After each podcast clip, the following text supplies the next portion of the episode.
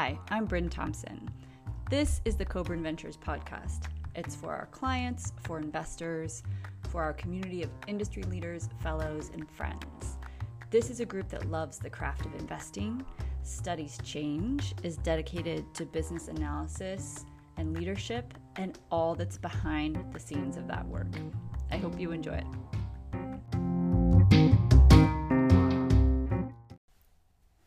In this conversation, JP Rangaswami is going to help us slow down our thinking, breaking apart our tendency to literally jump to conclusions.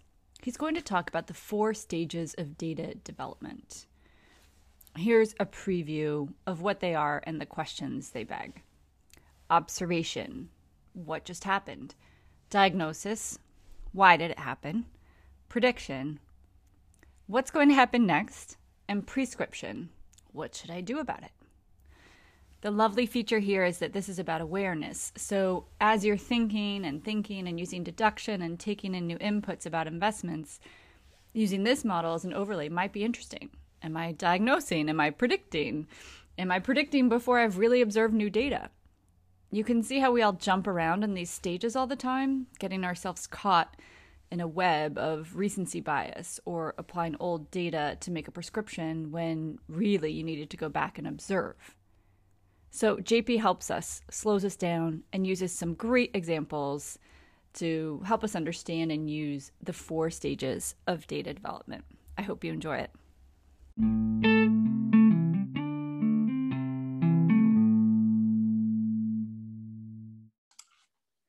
We're here with JP Rangaswami and Pip, and we're talking about the four stages of data development.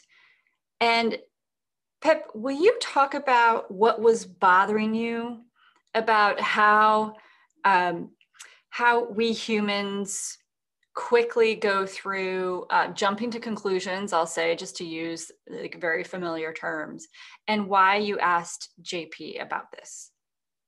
Well, I think, JP, we were at an eight person gathering, uh, afternoon gathering in London.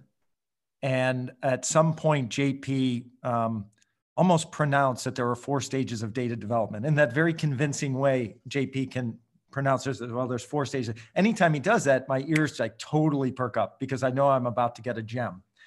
And so I didn't have a problem, Bryn, until he told me that I had a problem I just hadn't diagnosed. And he said there's four stages of data development. He'll go into them, but observation, diagnosis, prediction, and prescription. And when he broke it down, it's like the whole world opened up to me like, oh my God. And the first thing I thought was, that is why when the police show up, they just ask for the facts. They don't ask the witnesses to determine the prescription of punitive, like how many years should this person go to jail?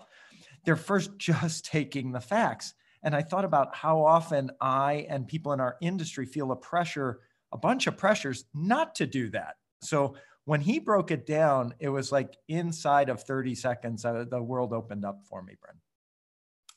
Well, JP, where do you want to start? Will you uh, perhaps just lay the groundwork for us and and tell us about the four stages and maybe a little bit about how you know them so well? Sure.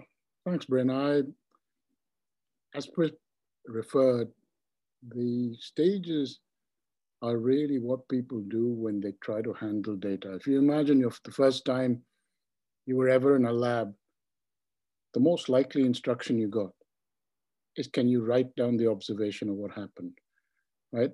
All knowledge in a way starts with saying, have you got a little book and you write down what happened? And the idea of writing down is so that you can look at the facts of what happened to see whether there's a pattern emerging. and what we're calling diagnosis in many ways is saying, okay, I'm going to hear the facts. You know, a doctor will tell you, so tell me how you're feeling. okay, that's taking the observation stage in so that diagnosis can happen. And even as kids doing IQ tests that used to be popular decades ago, you'd be saying, here are three numbers, what's the next one to come? Here are four letters or words, what's the next one to come? So human beings forever have been doing this learning through observation, an attempt to form a model out of that observation, and then extrapolating for the next one in sequence.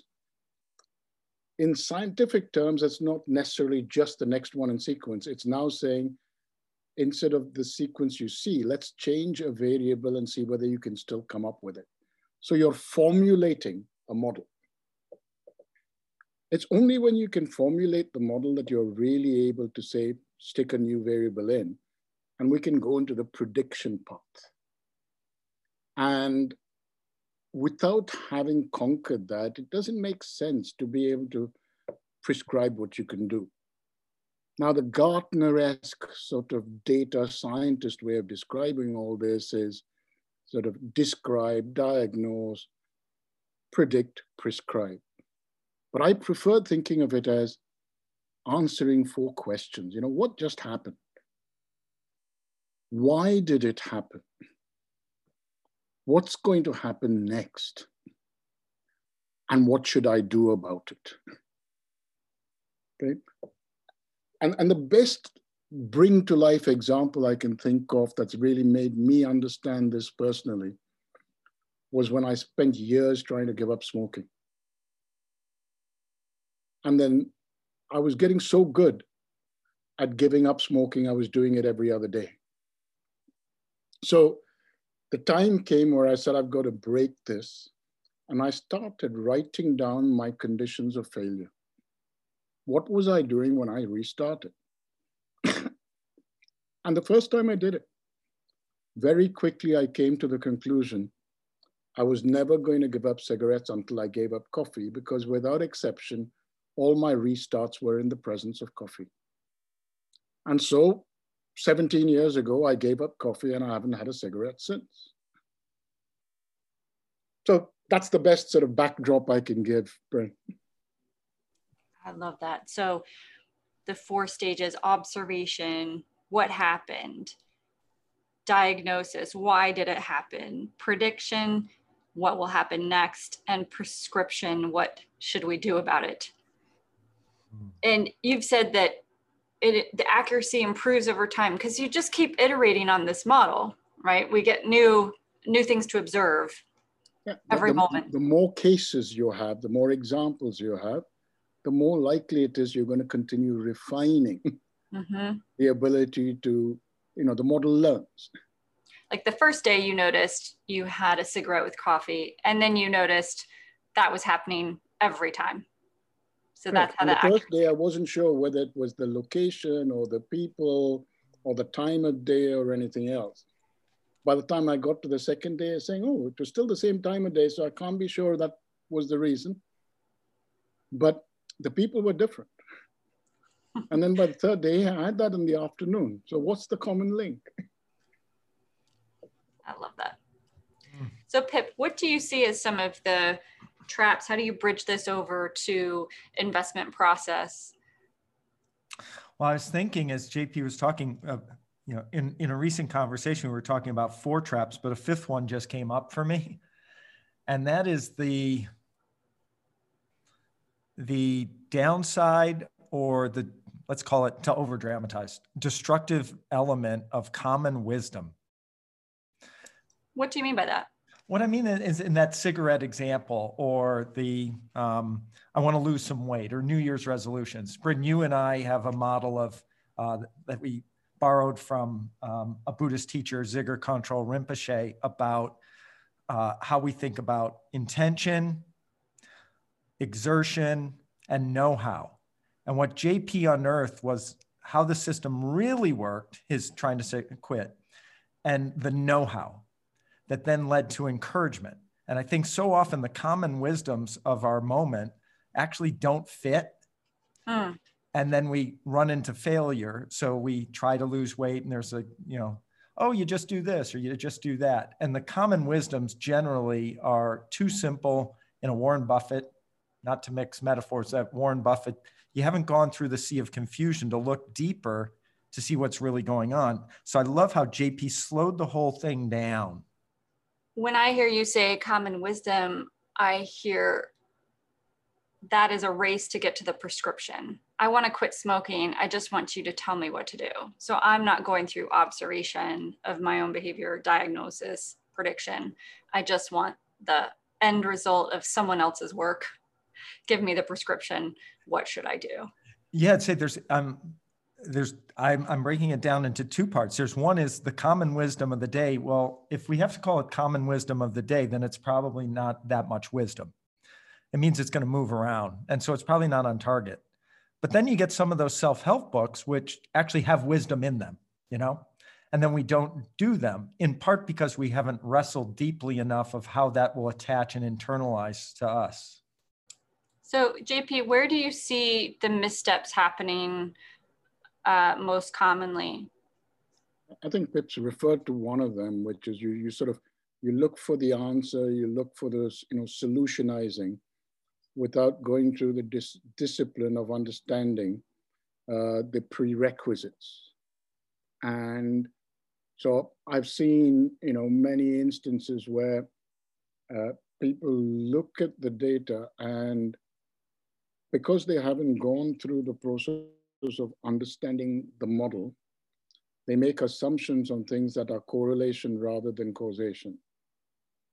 Okay, so you know, uh, if most, you know, it's the joke of the most car accidents take place within three miles of home, so park your car three miles away, right?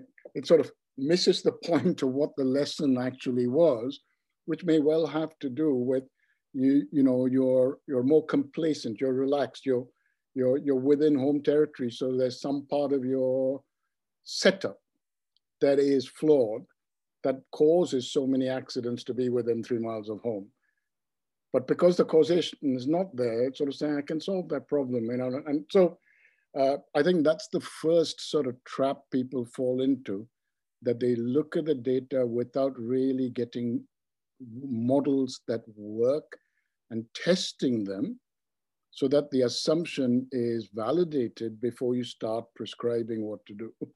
Because you point out um, that the correlation and causation and identifying whether one of those things is going on, that happens in step two, the diagnosis stage, not in three, prediction, or four, prescription. Correct. And, and because it hasn't happened, any attempt to predict is flawed because it may be a correlation rather than a causation you're talking about. And as a result of that, the advice that you look for in the prescribe is even more flawed because it's built on flawed assumptions, right? The, the, you have to make sure that you've been able to understand the true causation in order to be able to get that diagnosis. Right. And you don't have to solve all of the causation, at least you've got to be sure that that which you are now predicting is good, even if it's not complete. Right. Pip, this relates to something that you, you call it chain linking, which I think means smushing these four stages together and thinking you're doing some semblance of all of them, um, or not even knowing that there are four. But what is chain linking? I think it's uh, technically the word is smushing, Bryn. Thank you. It's smushing and I think what what I when JP said this thing in London, immediately I could see that I smush things together and that I'm losing important ability by not breaking them apart and separating them. I'm losing ability to take advantage of my own tools and abilities and skills um, just by not slowing, separating them out and slowing down the processes and, and regarding each one as fundamentally important. One of the things that JP taught me is on the opposite, when we don't smush or chain link and we slow it down, I then have an, a chance, one, to in slow motion question common wisdom. So back to investments. Like you're at that meeting and, well, everyone knows this, or everyone knows that, or everyone knows this, everyone knows that. And Grant McCracken has helped us unearth and look at what are the hidden assumptions that are in there? But if you're going and you're smushing everything together, what are the odds you're going to have the ability to see the, or even appreciate that the uncommon assumptions are going to be worthwhile? one that I give an example, just as an example, is if you were buying a taxi medallion 10 years ago, you might think that in order to have a taxi service, you had to have a medallion. And Uber proved that that was wrong. So if we slow down, if we de-chain link, we can start to question what is the common wisdom and why that's important, Bryn, is if we're going to add alpha to portfolios and stocks of value, we have to have uncommon insights. And if we're going around parroting the common wisdom of the day, there's no room for differentiation to make money systematically. One of the brilliant things that I learned from JP is in that diagnosis, and JP, maybe you can give a practical example or two from your background, systematically injecting thoughtful cognitive diversity into diagnosis. And you make it, you made it kind of like, well, that's very available. It sounds like a lot of words, and boy, that's probably hard, and take a bunch of people's time and blah, blah, blah. But you kind of are able to bring that practically to order fairly quickly sometimes. Yeah, I mean, my, my favorite example is actually one of my boyhood heroes rather than something I experienced in, in working life, but I think it has immense relevance. There was a mathematician called Abraham Wald, who was a young man, uh, was brought in straight out of university into a factory where they repaired planes during the war. And the work of the statisticians was to look at all the clusters of bullet holes in the fuselage and determine the optimum route, therefore, as to where to reinforce the planes. And they'd been doing this for months. And here comes the new kid on the block and looks at it and says, the first evening he was there, we're doing it all wrong. And that caused the normal consternation of you know, you know nothing, you've just walked in here, you're green, wet behind the ears. What do you mean we're doing it all wrong? And they were at least open enough for the foreman who ran that floor or whatever to say, explain to me, what, what are we doing wrong? And he looked at the foreman and said, the planes aren't coming back. And what actually that unpacked to was that until then, unquestioningly, people were reinforcing where there was the highest concentration of bullet holes. Whereas what Abraham was pointing out was that the planes that were shot in the places that the returning planes had no bullet holes weren't coming back. Mm. So they should be reinforcing the gaps and not the holes. and that was, you know, my first example of don't walk in with hidden assumptions or mm. preformed assumptions. Look at the problem to solve. And the best diversity of opinion was someone who didn't have the day-to-day process-oriented experience, but could look at the problem fresh. Wow. Yeah. And I've seen that repeatedly at work where the person mm. sitting on the side of the conversation saying, have you considered this? And it would be things like maybe it's the time of day while we're all looking at, look, at the system that generated the problem, mm. right? And someone else said, maybe the system's waiting for something, okay? And that's when I learned to, to fix a bug because we had a condition that said, that should have said greater than or equal to, but it only said greater than. So there was no instruction to what to do when it was equal to. So everything was in suspense and waiting. But we'd had experienced people look at it, but it needed this kid on the side to say, maybe it's waiting for something, okay? Mm. But we all knew it was waiting for something, but the way he said it suddenly made us think, what could it be waiting for? An instruction, why? Because it's met the condition it was meant to, meant to meet.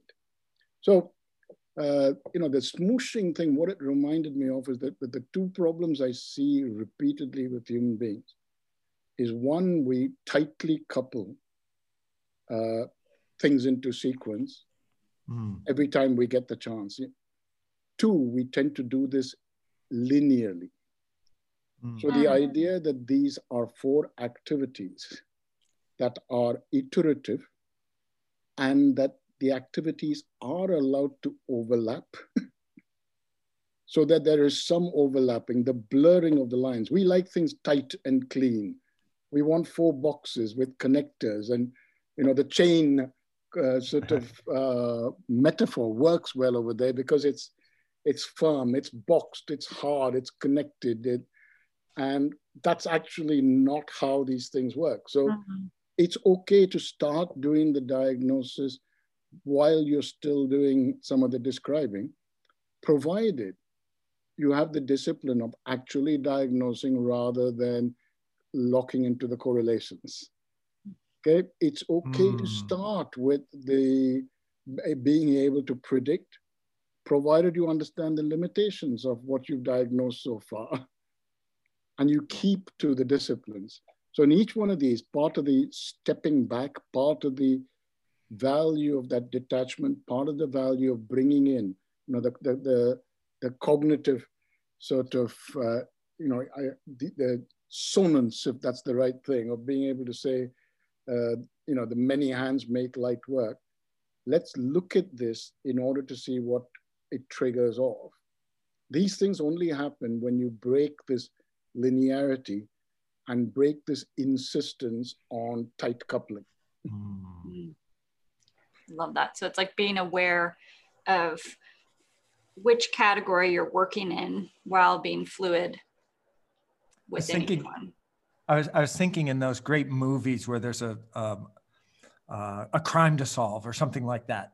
The most exciting part is when they're in the trial and the like the verdict is just like they're getting close to the closing statements even and like a slip of paper comes to the defendant's lawyer and they they go judge i i need a recess and then they go back out and they're iterating the process from the beginning and it it creates that excitement and sure enough that's when the whole thing breaks and Sometimes that's just Hollywood. This is Perry Mason meets Hamilton Burger almost. I was I was also thinking, Bryn, one of the ways we were trained is when you hear things got that have reduced down to an either or. Do you think we should reinforce the front of the plane or the tail? That that either or is a signal that people have maybe gotten to a conclusion way faster. And then just i don't know maybe it's a third component. Maybe it's a fourth component. And not falling listening for that either or recognizing it and then using that as a springboard to say nah maybe it's neither of those two. Uh, it's, it's almost an aside but i can't help interject it when uh, people used to talk a lot about uh, waterfall and cascade based working and agile working and mm agile became very popular all over the place, particularly in systems, but started sort of manifesting beyond into you know business decisions, strategic decisions, etc. And uh, I remember about maybe 15 years ago, I articulated as saying, you know, waterfall is when you change the facts to fit the plan, and agile is when you change the plan to fit the facts. right?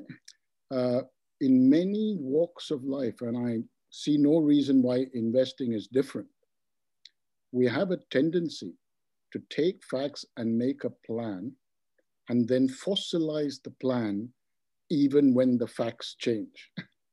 Mm. Okay? And the, the ability to keep the facts fresh, to know that new facts have emerged, and to be able to change your viewpoint based on the lessons of the new facts is a discipline that is important not just in data, not just in investing, but I suspect in life.